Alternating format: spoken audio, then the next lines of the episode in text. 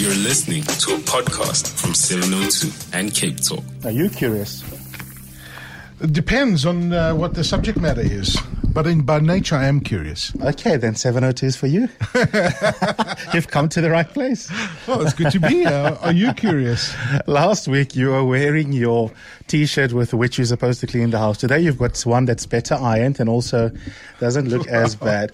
Queer eye for the straight guy. So don't be Yeah, awkward. well, exactly. Not, I'm- not that I- I know much about fashion. I appreciate your fashion sense. I think you'll get a better queer eye from Bongani for your fashion sense than you will from me. I think- Weird emotions and stuff. Weird That's deep, brew. Yeah, it is deep, bro. Seven minutes after 11 o'clock. it's time. Do we have a jingle yet? Tiko, what's it, George? Technology and society with Aki Anastasiou. Hello, Aki. Eusebius, how are you doing? I have never been better. I will be even better. You know, I'm I'm such a bad friend. I exploit friends. You must. Is there a favor I can do for you? Because you do me so many favors. No, you no, can't no. disclose on air what favor I've been No. agitating you to do. But I'm in I'm in good spirits because today is potentially going to be my most exciting day as a writer and as a researcher. Uh, for my next book, if Aki is able to um, make magic. Yes. Now, I hope I can. I hope I can. Yeah. Um, but we're Sound going good. to we're going to use a bit of technology to try and get to what you want, and hopefully it'll come together. But once it does, you'll tell and if the you story one succeed, day. we'll, we'll, we'll come back on technology and society It's because many other people will have similar questions about what I've asked you. No, absolutely. And now, I, you know, it's amazing that we talk about a technology that's like two decades old, and yet we struggle to find those kind of archives. But anyway, we'll talk about it another What have you time. got for me? Listen, so you have you heard of Alibaba, Jack Ma? We had him on the show a few weeks ago. He's your, he's your, one of your dads. You've got two or three of He's them. my of course, yeah. of course I've heard of him because you keep running on about him. Now, listen, I, I love the story here. Now, Alibaba have this event. Um, you know, you've got Valentine's Day, but this is the Chinese version of Valentine's Day. It's called Singles Day, and it's held every single year on the 11th of November. Okay, and and uh, Alibaba, for those of you who don't Hold on, know, hold on, is hold on. China's the version- Chinese have Singles Day instead of Valentine's Day. Yeah, instead of. It's, this I is this is what this I thing is about. it. That's why it's eleven eleven, um, and it's their their version of Black Friday, their version of all of these things. But Alibaba is the Chinese version of Amazon. Hmm. So it it happened yesterday, in fact, and um, I'm just like blown away by I the couldn't numbers believe it. that I saw come the figures last night. Um, yeah, no, it was insane. It was insane, you see. So, what uh, Black Friday yesterday? So it runs for 24 hours, and they have incredible specials. And uh, this year, they've broken another e-commerce record. Now, listen to this. They in the first minute of trading, they did one billion dollars in trading. They took in one billion dollars in trading. Now, these are some of the uh, the things coming through. Um, 2017, uh, uh, just to put that one billion into perspective, 2017.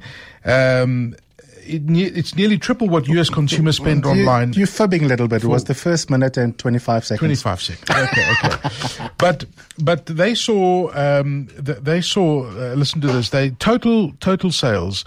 Uh, were up from last year, about 32% up from last year. They did $25.3 billion last year. And this year they topped almost $31 billion. $30.8 billion in retail trade, and this is an online website. Uh, it's like astonishing the kind of volumes that we're talking about. Do you know the kind of computing power, the kind of servers that you have to have to be able to deliver this kind of volume that we're talking about? And we're not even talking about the logistics to deliver the items because they, they they're going to be delivering one billion packages. One billion packages are going to be delivered from now into the next week. And you think of the companies the size of DHL and the companies the size of FedEx, for example, how many people they need to actually carry this uh, these orders through. So how does this company compare to Amazon in terms of Oh size? no, no, they, they don't even compare. I mean, Okay. uh, they, they you put it in perspective. Um, Black Friday and Cyber Monday, they did six point uh, six point six billion dollars. Okay. these guys did ten billion dollars in an hour. Yes. Okay. And they have specials on phones. They have, you can buy anything on Alibaba. And interesting, they were Wow. selling cars. They sold something like 7,000 cars. Even cars. people buy cars. Uh, people buy uh, you know, holidays. They buy a whole lot of things on there, but it's it's it's a massive, massive celebration that happens in China. So, Jeepers. and I'm sure there will be a lot more stats that will come through uh, over the next couple of weeks. But now, last week, you see, BS, you know, we talk about that. You know, between Facebook and Google, right? Seventy-five percent of the web's data goes through those two people. It's it's kind of scary in a way. So uh, last week there was this event called the Web Summit. It was held in Lisbon, Portugal. It's a great event. They have lots of interesting people coming to talk there. One of them was uh, Berners Lee, Tim Berners Lee, who's kind of known as the father of the internet. He kind of founded the protocols and really established the internet in what it is today. But he's very disillusioned with the way it is because he says that the companies have too much control. They know too much about us, and he says that we want to try and fix this. And he he's he's launched this non-profit uh, organization. Well, he's had it for a while. It's called the World Wide Web Foundation.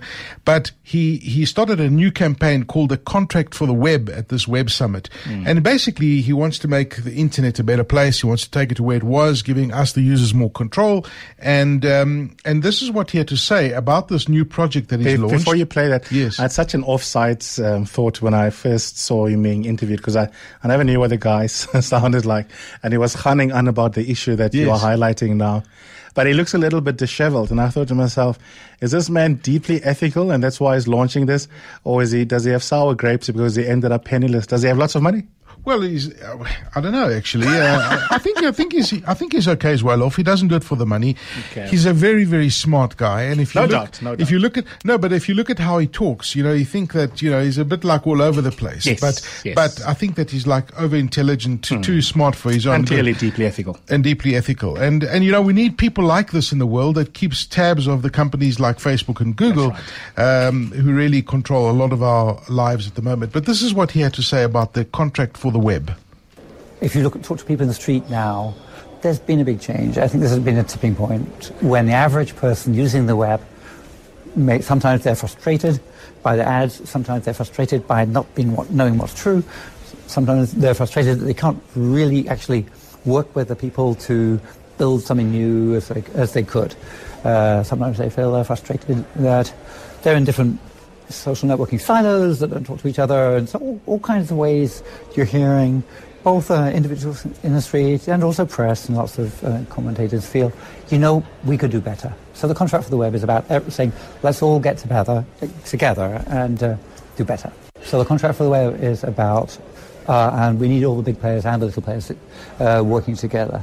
So in a way, it's healthy to have big players and little players, and they each provide different things. We do encourage, and what's uh, been interesting recently, for example, I don't know if you came across the data transfer project, where Google and Facebook and Twitter and Microsoft all agreed to that you can export your data from one and import it into another.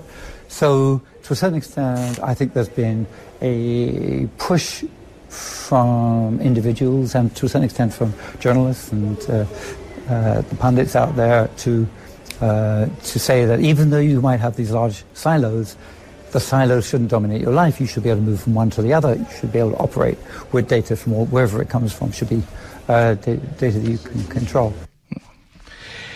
And then finally, Eusebius, um, those of you who use uh, Facebook for more than an hour a day uh, are more likely to experience a Facebook related conflict with your romantic partner. This is according to a, a, piece that was published by the Journal of Cyber Psychology, Behavior and Social Networking. And they did this research amongst, uh, you know, quite a few Facebook users aged between 18 and 82, for example. Yes, people who are 82 do have uh, romantic partners, uh, believe it or not, Eusebius. Um, but, you know, what, what they're basically saying is that, um, and, and there've been similar, similar research uh, stuff, research things that have been done, but they're saying that Facebook's really dangerous for relationships and lead, can lead to divorces. In fact, they're saying that Facebook is one of the mostly blamed reasons why people get divorced.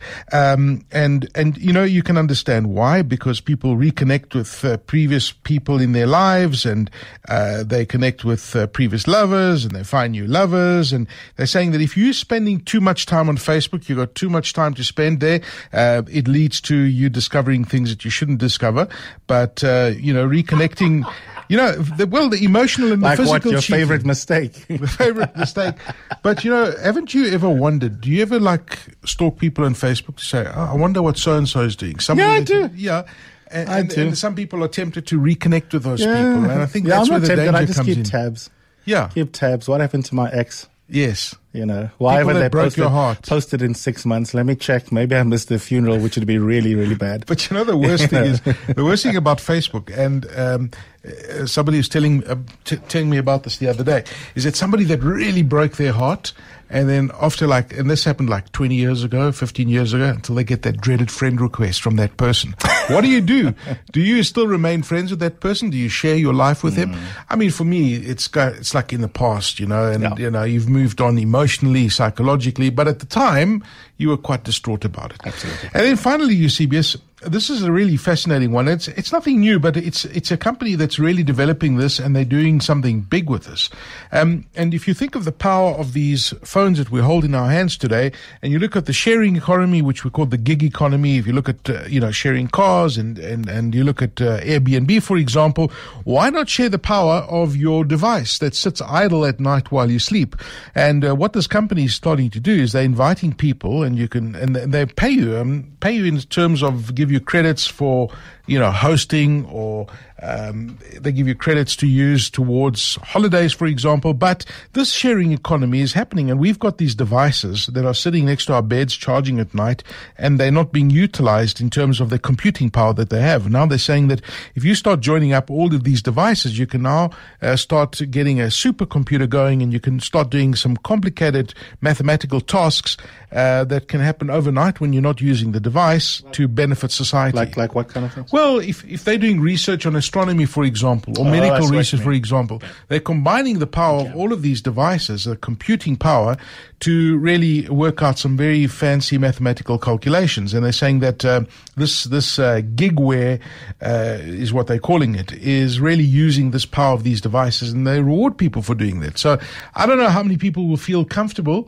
um, you know, allowing people to access their devices at home. But if you think about the amount of people in the internet at the moment, there are about 150,000 people around the world that donate their devices uh, time when it's not being used for um, picking up seismic activity, for example, or searching for extraterrestrial life. But it's really you're renting out the, your, your your device when it's not not, not used, and uh, it's very safe and it's very uh, decentralized, and you know they, they look after your you- they respect your property, and they're not going to hack into your personal information, obviously, but they're just using the computing power. Thank you, Aki. I'll see you later. Give me your phone, please. No, maybe not. Have a lovely one, and I hope I will have some good news for you later. Yeah. Tell tell Dimitri I say how's it. What do we call this mission? Mission. Uh, I don't know. Uh, we'll, we'll, we'll figure it No, out. No, I've got many words. I just don't want to give it away. Okay. We'll we'll, t- we'll tell people this much. I've got some old floppy disks that Yes. have landed in my lap. They contain explosive information, and Aki is going to help me to try and retrieve it. Yes, I'm going to the Mustek laboratory in Midrand to speak to Dimitri Tsirpas, who has the necessary equipment we need to decipher this information. Thank you, darling. So hold thumbs. Love you to bits.